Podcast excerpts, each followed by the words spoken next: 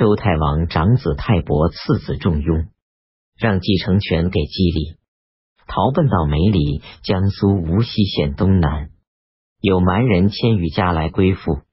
泰伯重雍断发纹身，相继做蛮人军长，国号吴。吴本是楚的属国，吴君受孟时，吴见强大，楚国大夫乌臣亡命到晋国，献连吴公楚的计谋。前五八四年，鲁成公七年，晋使乌臣带着一队战车到吴国，教吴人设法御法和战车阵法。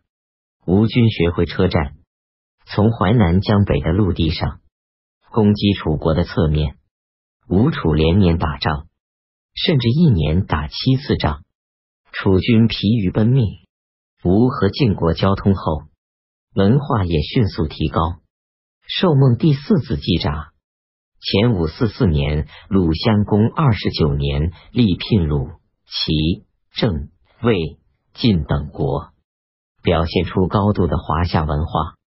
季札的儿子在路上死了，孔子带着弟子们去看他行葬礼，说：“季札真是懂礼的人呵。”寿梦死后，长子朱凡迁都吴（江苏吴县），数传至阖闾、阖庐、阖庐，用楚王臣伍子胥为谋主，大军士家齐人孙武为将军。前五。六年，鲁定公四年，大举攻楚，五战五胜，楚军大溃。吴军攻破楚建都约二百年的营，楚国民人和文物财宝大量被吴军俘获。这是东周时期第一个大战争，对楚国是空前未有的创伤。但由周入楚的华夏文化，却因这次战争更多更快的传播到长江下游。加速吴国的华夏化。越都会稽，浙江绍兴县，断发纹身，文化比吴更落后。楚灵王时，前五四年，前五二九年，越还是楚的属国，吴得进驻，成为楚国的劲敌。后来，楚采同样的方法，让文种和范蠡二人来越国。文种是楚国的宛河南南阳县令，范蠡是文种的密友，二人都是楚国著名才士。到越国自然是为了助越攻吴。越军允常得楚助，开始称王，与吴王阖闾作战，结成仇怨，互攻不休。允常死，子勾建立，阖闾起兵攻越，被越军战败。阖闾受伤病死，阖闾子夫差即位，立志报仇。前四九四年，鲁哀公元年，夫差攻越大胜，许越为属国。吴夫差战胜后，一心要北进争霸。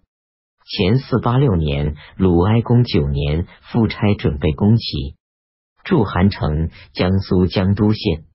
太平寰宇记称为韩沟城。韩城下绝深沟，通过射阳湖（江苏宝应县东）至莫口（江苏淮安县入淮），贯通了长江淮河两大流域。前四八五年，吴将军徐成率水师自海上攻齐。前四八四年，大败齐军于爱陵（山东泰安县）。前四八二年，夫差为北上争霸业。掘深沟北连沂水，西接济水，自吴都韩城成州出发，一路可以入海北上，一路可以于长江入淮河，又于怀达寺一济三水。夫差浩劫民力，经营霸业，因而亡国。但南北水上交通却从此创出新局面。前四八二年。夫差率大军到黄池会诸侯，与晋国争做盟主。不料越军攻入吴都，越水师自海盗入淮，绝吴军归路。夫差恐惧，让晋为盟主，匆忙回国向越求和。前四七三年，鲁哀公二十二年，越灭吴，越王勾践战胜吴国，北晋之徐、山东滕县、大会齐晋等诸侯共尊周天子，号称霸主。勾践知道楚国是不会让越国强盛的，范蠡也知道勾践是不会信任楚人的。范蠡自徐回到越国，就带着财宝珠玉乘舟浮海，逃往齐国做大商人。文种自以为有功，不肯逃走。被勾践杀死。墨子说：“今天下好战之国，齐、晋、楚、越。”墨子非攻篇，可见越在东周末年仍是强国。战国时，越国衰弱，楚威王大败越兵，夺取浙江以西土地。前二二二年，秦始皇使大将王翦平定江南，越军降秦。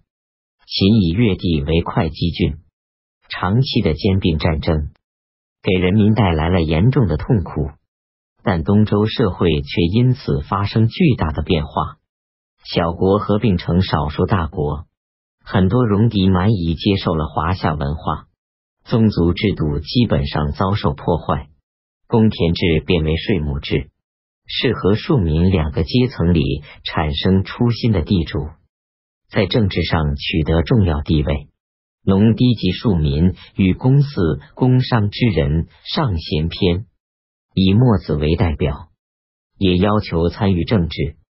这些变化进一步就成为战国时期的七雄纷争，再进一步就成为秦汉两朝的封建统一。